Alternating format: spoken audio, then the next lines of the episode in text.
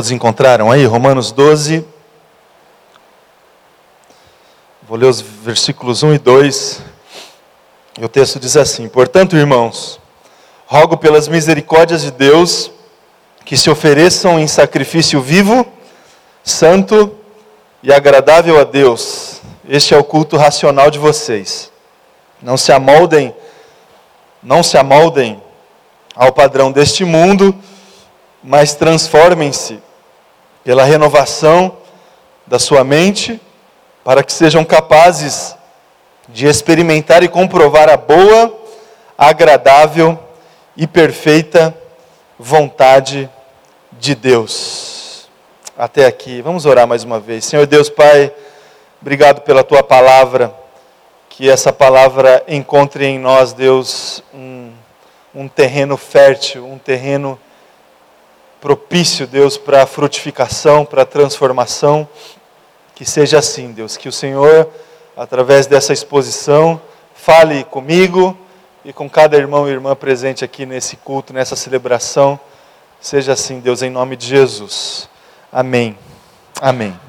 Irmãos, nós começamos começo de no primeiro domingo de março e continuamos no domingo passado e terminamos agora é, no culto de hoje uma série de mensagens, de pregações é, sobre o tema Igreja e a Cidade. A Igreja e a Cidade. No primeiro encontro, a gente é, ouviu falar sobre um, a visão de Deus sobre a cidade, como que a gente pode olhar para a cidade com os olhos de Deus, né? como é que Deus olha para a gente fazer o mesmo pastor Leonardo expôs uma mensagem sobre isso. Ah, no domingo passado, eh, nós conversamos um pouco sobre como a gente pode sentir a cidade. Não somente olhar a cidade, mas qual é o tipo de relação que a gente pode estabelecer com essa cidade de uma, eh, com mais intimidade, com mais proximidade. Eu até brinquei um pouco com algumas palavras, com alguns termos, para a gente entender um pouco como é que se dá ou como é que pode acontecer essa relação. Né? Eu não sei se vocês que estavam aqui, obviamente, domingo passado, se lembram dessas, dessas possibilidades. Eu disse a você é, no, domingo, no, no domingo passado que pode existir uma igreja que está na cidade, apenas isso, uma igreja que não possui interação, que não possui relação, que definiu muito bem quais são os limites da sua atuação, que separa as coisas, que separa momentos especiais, atividades especiais, programações especiais e que não consegue, não consegue se inserir no dia a dia das pessoas. Só consegue uma parte da agenda, só consegue um buraco no calendário, só consegue é, parte das pessoas. Né? Essa igreja que por acaso está na cidade, mas não se relaciona com a cidade ela está aquém das demandas da cidade. Uma igreja na cidade. Conversei também com você no domingo passado sobre uma igreja que se considera a igreja da cidade. E aí é o contrário. É uma igreja que tem a pretensão de trazer toda a cidade para dentro de si. Todas as dinâmicas que acontecem na cidade, essa igreja tem a pretensão de absorver, de colocar aqui dentro, porque é, por detrás de, uma, de um sentimento pretensioso de absorver muitas coisas, existe também um sentimento de muito medo do que pode acontecer é, com as pessoas que dela fazem parte na cidade. Então o que, que ela faz? Ela tira as pessoas da cidade e coloca dentro dela e a cidade funciona dentro da igreja, uma igreja da cidade, da cidade. Conversei também é, sobre a possibilidade de existir uma igreja para a cidade. Uma igreja que tem interação, que tem sensibilidade, que identifica a sua, a sua responsabilidade e a demanda que existe né, na, na, no dia a dia das pessoas e da cidade, mas que se propõe a se relacionar com a cidade, com essas pessoas, somente a partir do propósito de transformação, de conversão dessas pessoas. A princípio, um objetivo legítimo e válido de, de, de ir na direção da cidade para a proclamação do Evangelho, para o compartilhar das verdades transformadoras do Evangelho, mas a relação se limita apenas a isso. A igreja que olha para a cidade como um, uma possibilidade de trazer as pessoas da cidade para dentro dela, uma igreja que quer converter as pessoas exclusivamente e não se propõe a se relacionar em todos os aspectos com a cidade, só se propõe a se relacionar com a cidade quando essa cidade responde a sua palavra e a sua, proclama, a sua proclamação.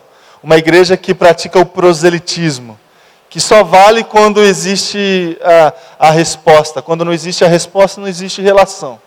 Quando, quando, quando se quando há benefício, quando há resultado, quando há a contrapartida, existe a relação. Quando não há, não existe a relação. E há um quarto tipo de relação que a, pode, que a gente pode, que a igreja pode estabelecer com a cidade, que é aquela igreja que se propõe a estar com a cidade. A estar com a cidade.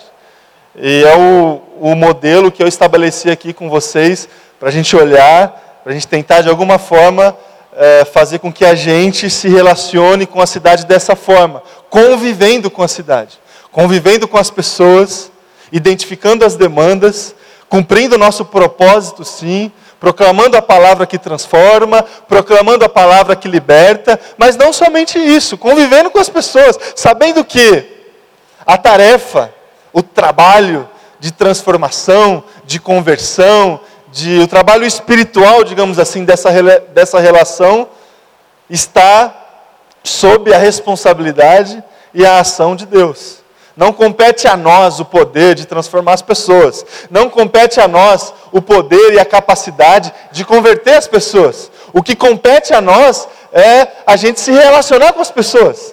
A gente estabelecer uma relação de convivência com as pessoas. E é nesse sentido que eu trouxe para vocês essa, esse desafio que temos como igreja, como comunidade, de se apresentar diante da cidade com essa disposição de caminhar junto com a cidade, identificando as demandas, se relacionando, proclamando o Evangelho, tentando de alguma forma minimizar as injustiças sociais que a gente identifica, e o resultado disso cabe a Deus, cabe a ação do Espírito Santo, cabe é, aquilo que Jesus, é, aquilo que Jesus quer fazer nas pessoas, no tempo dele, do jeito dele e na hora dele. E hoje, irmãos, a gente, para fechar essa, essa série de mensagens, eu queria trazer para você né, uma, uma reflexão, uma exposição da palavra, no sentido de identificar nessa relação é, que a gente pode estabelecer com essa cidade é, de convivência, é, a responsabilidade que a gente tem de, nessa relação, se colocar como um agente de transformação. Como um agente de transformação. Porque ah, pode acontecer as duas coisas. Quando, quando a igreja se propõe a se relacionar com a cidade, alguém vai mudar. Alguém vai, alguém vai negociar. É, no relacionamento isso é uma via de mão dupla, né? Acontece é, indo e vindo. Agora, na relação que a igreja se propõe a ter com a cidade, na convivência com a cidade, a igreja precisa saber que ela tem a exclusiva responsabilidade de se colocar nessa relação como o agente de transformação. Porque se isso não acontecer, o inverso vai acontecer. E aí a cidade ao invés de ser transformada pela igreja, vai transformar a igreja. Então nós temos nessa relação que a gente estabelece com a cidade, com as pessoas da cidade, de pontuar quem é o agente de transformação dessa relação. E o agente de transformação dessa relação tem que ser a comunidade de Jesus, a igreja, a igreja de Deus. Tem um livro, irmãos, que nós estamos até estudando nas nossas reuniões é, do conselho, junto com os irmãos e irmãs presbíteros e presbíteras da igreja, do Tim Keller, chamado Igreja Centrada. Igreja Centrada. E nesse livro, o, o autor traz é, sete faces de uma igreja que se propôs a se relacionar com a cidade dessa forma é, saudável, digamos assim, que eu queria pontuar elas aqui é, com vocês para enriquecer um pouco a nossa reflexão e a nossa mensagem. A primeira face que o autor traz nesse livro que eu citei a vocês, é, sobre essa relação da igreja com a cidade, é o seguinte: a igreja precisa ter um respeito é, pela sensibilidade urbana. Respeito pela é, sensibilidade urbana. Não subestimar a realidade cultural das pessoas. Não subestimar a realidade cultural das pessoas. Entender, entender o mundo, o mundo que a gente vive. Para você, dizem que para você vencer o seu inimigo, você precisa conhecê-lo, não é? Não que a relação aqui é de uma relação de inimizade, muito pelo contrário. Mas para você é, conseguir se colocar nessa relação de convivência como um agente de transformação, você precisa não subestimar a realidade cultural que a pessoa vive existente na cidade. Precisa ter essa sensibilidade. Uma segunda face que o autor traz no seu livro é a sensibilidade é incomum às diferenças culturais. Sensibilidade incomum às diferenças culturais, disposição para construir pontes culturais. A igreja precisa ter essa capacidade de conhecer e de saber que é, nós estamos aqui num auditório com com algumas pessoas e, e vocês, irmãos, vocês é, possuem diferenças. E a gente comentou um pouco sobre isso na escola aqui dominical. A igreja precisa ter essa sensibilidade que é, as, as pessoas vêm de diferentes contextos. Diferentes contextos. E se a igreja não entender isso, ela vai ter muita dificuldade de, se estabelecer é, como um agente de transformação na cidade.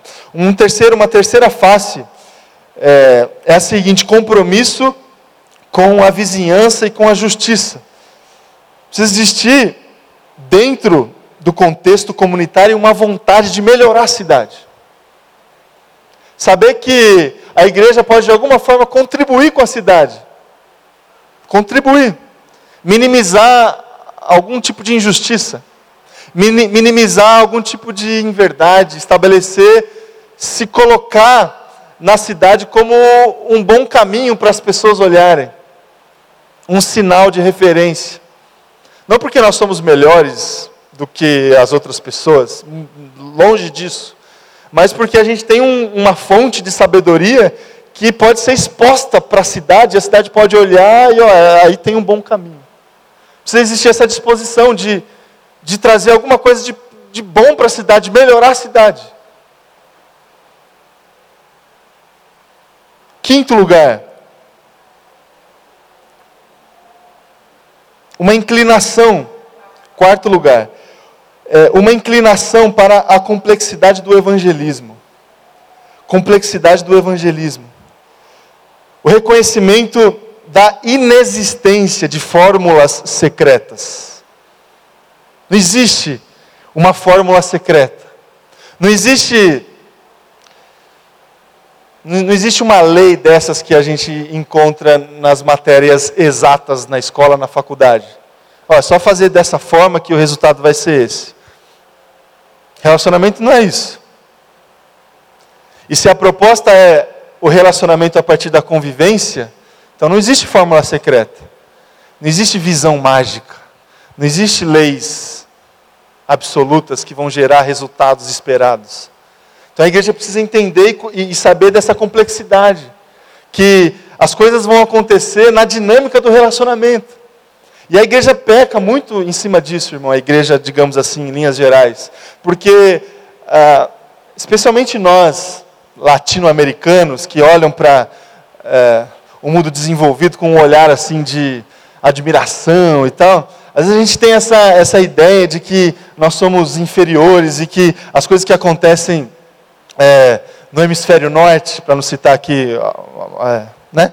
É, as, as coisas que acontecem lá são os modelos corretos, as fórmulas secretas que a gente precisa trazer para cá e fazer igual. Irmãos, não existe isso.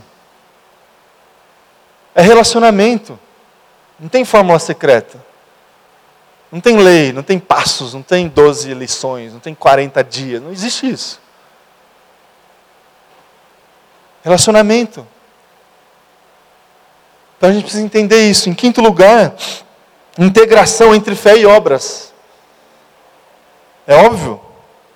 É uma interação entre espiritualidade e cidadania.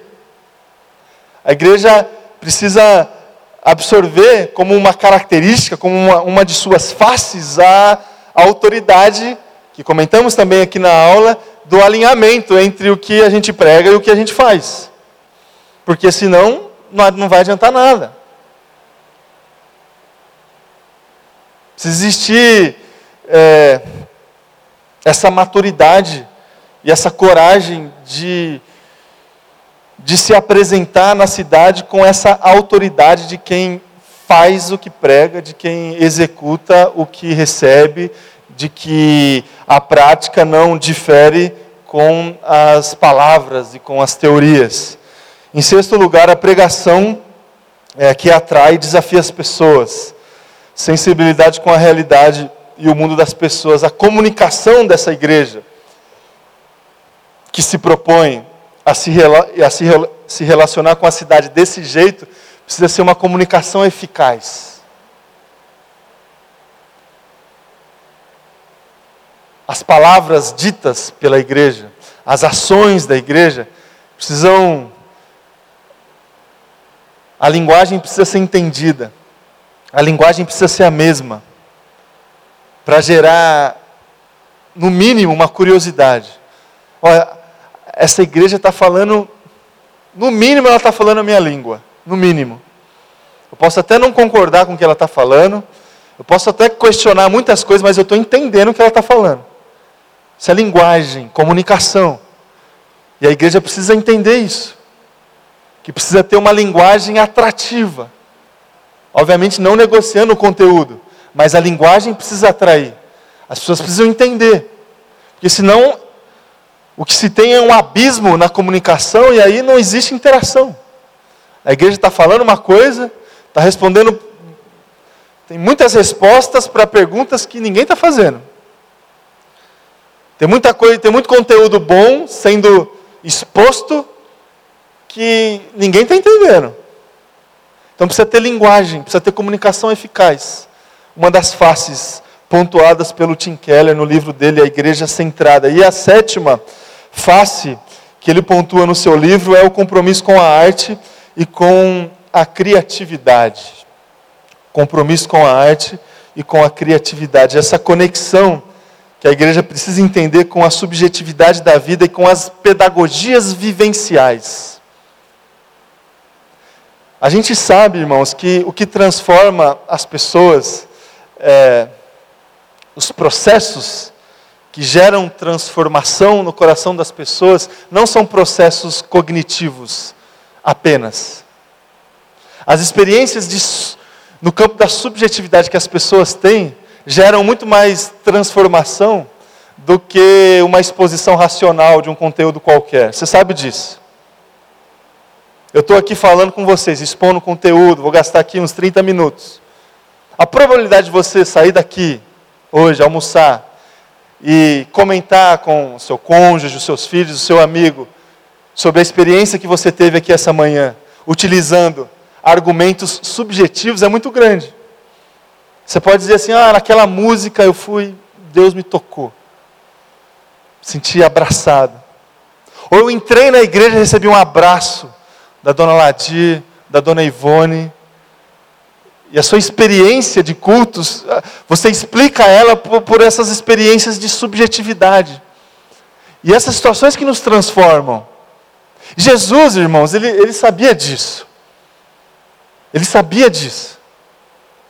Por isso que a sua linguagem e a transmissão da sua mensagem não era apenas uma experiência racional, no campo racional, de falar alguma coisa, as pessoas ouvirem e de repente as pessoas começarem a obedecê-lo e tudo mais. Não é assim.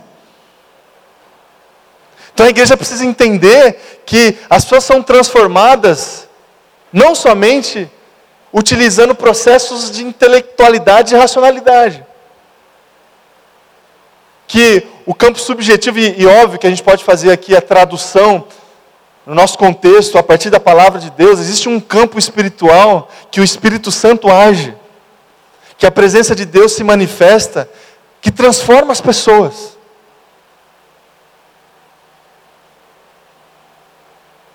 É isso que de fato, é isso que de fato transforma o coração das pessoas.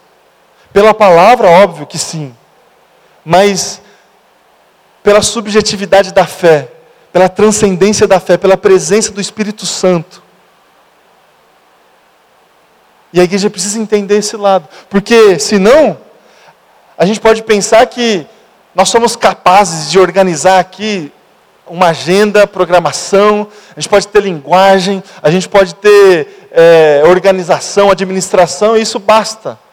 E as pessoas estão entendendo, as pessoas estão. Não, irmãos. Pessoas precisam ser transformadas pelo Espírito Santo.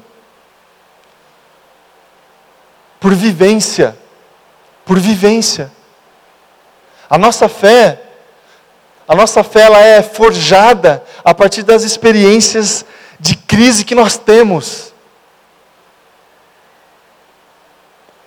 O maior professor que nós temos, se conectados nós estamos com o Espírito Santo de Deus, com Jesus Cristo, são as experiências de provação, de privação, de dificuldade. É isso que transforma o nosso coração. É difícil. É difícil saber isso, porque seria muito mais fácil se a gente entendesse assim rápido, sabe? Ah, eu tenho que fazer, então vou lá. Se a gente fosse assim, computadores, que a gente poderia reprogramar aqui as nossas ações, os nossos pensamentos. Não é assim. Não é assim que funciona. As experiências nos transformam, nos forjam. E a igreja precisa entender isso, para se colocar na cidade como um agente de transformação. Que não é só uma mensagem, que a, pedagogia, que a pedagogia ela é vivencial. Por isso que a igreja precisa entender esses aspectos subjetivos da cidade, a arte, a música. E a igreja tem, ao longo da história, feito essas leituras e entendido algumas coisas. Entendido algumas coisas se colocado na cidade de uma forma, é, de uma forma criativa. Então, irmãos, a gente precisa é, entender e se colocar, assumindo essa responsabilidade de se colocar dentro da cidade como esse, esse agente aí de, de transformação. Ou a igreja transforma a cidade, ou a cidade transforma a igreja. A gente precisa assumir o desafio exposto, lido por nós, pelo apóstolo Paulo em Romanos 12, capítulo 2, de não, é, de não se amoldar ao padrão deste mundo, mas transformá-lo, mas transformá-lo. Ou a igreja transforma a cidade, ou a cidade transforma a igreja. A gente precisa identificar essas características na cidade e se propor a se colocar como um agente de transformação e não deixar que a cidade molde a nossa vida, as nossas escolhas e, e o nosso comportamento. E como se dá, irmãos, essa, essa relação transformadora entre a igreja e a cidade? Qual que é qual que é o sentido da, dessa metanoia que a gente extrai desse texto que nós lemos aqui de Romanos? O termo aqui é metanoia, é renovação de mente. Renovação de mente.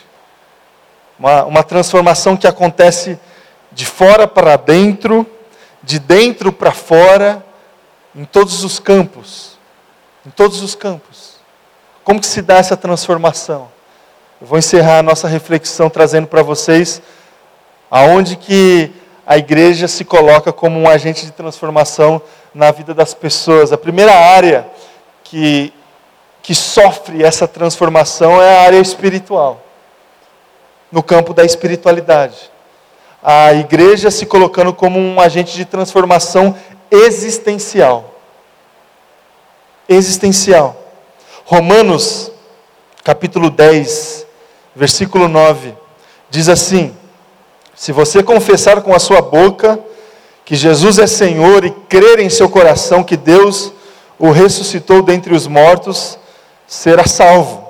A igreja que sinaliza o caminho da salvação. A igreja se coloca, meu irmão e minha irmã, na cidade como um agente de transformação no campo espiritual, trazendo o caminho da salvação para as pessoas. Essa mudança de vida é, interiorizada, que faz com que as pessoas encontrem um sentido para a vida. Salvação de Jesus, a alegria pela salvação, a alegria que até então era por tantas outras coisas que as pessoas podem encontrar na cidade, satisfação pessoal, satisfação profissional, satisfação com resultados positivos, as expectativas em relação a relacionamento, a investimento financeiro, há tantas outras coisas que a gente se propõe a fazer, que pode trazer até então a alegria. De repente sofremos essa transformação espiritual e a nossa alegria agora é pela salvação. Pela salvação. Então a igreja precisa entender que precisa se apresentar no contexto da cidade como um agente de transformação no campo espiritual. Oferecer, sinalizar o caminho da salvação. Antes de mais nada, antes de transformar qualquer outra coisa, Antes de mexer com qualquer outra área da vida das pessoas, precisa existir a conversão espiritual, o entendimento espiritual, uma sinalização pela vida e a vida abundante que a palavra de Deus nos oferece. O desafio que a gente tem é o reconhecimento do pecado, em primeiro lugar. Como que a gente recebe essa salvação, de acordo com o texto aqui de Romanos 10? versículo 9 que nós lemos. Reconhecimento de pecado, de limitação, de erro, uma confissão do senhorio de Jesus. Confissão do senhorio de Jesus. Então a igreja, nessa relação que ela estabelece com a cidade, precisa apontar o caminho da salvação, e esse apontamento, esse apontamento desafia, deve desafiar as pessoas ao reconhecimento da limitação que o pecado gera e à confissão do senhorio de Jesus Cristo. Essa é a primeira transformação que deve acontecer na cidade pela presença da igreja, no campo espiritual. A segunda área que a igreja se propõe, a, ou deveria se propor, a funcionar como um agente de transformação na cidade é na individualidade. É a transformação que pode acontecer no campo pessoal. No campo pessoal. 1 Coríntios, capítulo 11, versículo 1, diz assim: Tornem-se meus imitadores, como eu sou de Cristo. Depois de uma transformação espiritual, a igreja precisa apontar, sinalizar na cidade que existe um caminho de transformação pessoal, de mudança mudança de jeito de fazer, mudança de jeito de ser. Se olhar para Jesus, olhar, conhecer Jesus, como Jesus fez, como Jesus se comportou, como Jesus reagiu, como Jesus falou e de alguma forma tentar fazer igual. De alguma forma tentar fazer igual, assumir é, esse desafio de se apresentar ou de apresentar para as pessoas um novo estilo de vida um estilo de vida que tem muito a ver com a santidade. A igreja que se propõe a agir como um agente de transformação no campo espiritual se apresenta na cidade como um farol. Vocês vão olhar para sinalização e vão identificar o caminho da salvação. A igreja que se propõe a se relacionar com a cidade como um agente de transformação no campo pessoal, se apresenta para as pessoas como a noiva, como aquela que se prepara para o encontro, como aquela que se transforma para o encontro.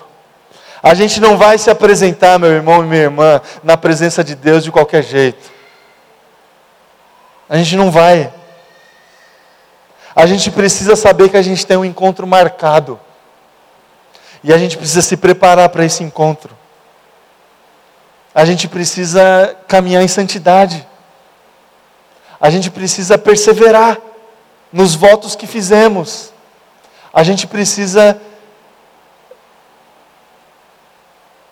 trilhar, meu irmão e minha irmã, esse caminho de transformação pessoal, de imitar Jesus, de saber quais são os desvios que nós temos no nosso caráter, de saber quais são os desvios que nós temos na nossa personalidade, as mentiras que ainda fazem parte de nós, das nossas palavras, dos nossos gestos, e ter a coragem suficiente para lidar com tudo isso e transformar as nossas vidas nessas áreas.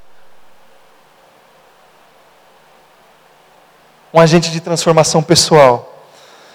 Em último lugar, a igreja precisa ou deveria se apresentar como um agente de transformação no campo da coletividade, um agente de transformação social. Tiago capítulo 2, versículo 26, assim como o corpo sem espírito está morto, também a fé sem obras está morta. Em terceiro lugar, depois de se apresentar como um agente de transformação espiritual, sinalizar o caminho da salvação, depois de se apresentar como um agente de transformação pessoal, estabelecer um padrão de vida, um estilo de vida, a igreja pode e deve se apresentar dentro da cidade como um agente de transformação social. Agente de transformação social. A igreja que se afeta pela realidade dos outros. Então, uma igreja que é farol porque sinaliza a salvação, uma igreja que é noiva porque se prepara para o encontro, e uma igreja que é corpo porque a necessidade do outro afeta todo mundo. Afeta todo mundo. Uma igreja que se propõe a agir em transformação na sociedade e diante das demandas das pessoas. A gente precisa absorver certa compaixão altruísta, de identificar a necessidade das pessoas e assim como Jesus se esvaziar, se esvaziar para as outras pessoas experimentarem transformação e mudança. Então, meu irmão e minha irmã, fica aqui o desafio para nós nesse mês de março, onde a nossa igreja celebrou mais um ano de história, onde a nossa igreja celebrou mais um, um degrau na sua caminhada, que a gente continue trilhando esses passos para Jesus fazer parte da nossa realidade, que a gente continue tendo essa sensibilidade de olhar para a cidade, de se colocar na cidade como um agente de transformação, entendendo a cidade, com a disposição de se relacionar com as pessoas e trabalhando nessas áreas, sinalizando o caminho, salvação em Cristo Jesus, com reconhecimento de pecado, confissão do senhorio, apresentando um estilo de vida, se preparando para o encontro, agindo em transformação no campo pessoal das pessoas e se propondo a agir também na coletividade como um agente de transformação social. Que seja assim, que você consiga viver a sua espiritualidade dessa forma. Que você consiga se colocar diante das pessoas que você encontra na cidade como esse agente de transformação. Porque ou a igreja muda a cidade, ou a cidade muda a igreja. E a gente precisa saber que a igreja precisa se colocar como essa presença de metanoia no mundo, de transformação. Que seja assim, em nome de Jesus. Vamos orar?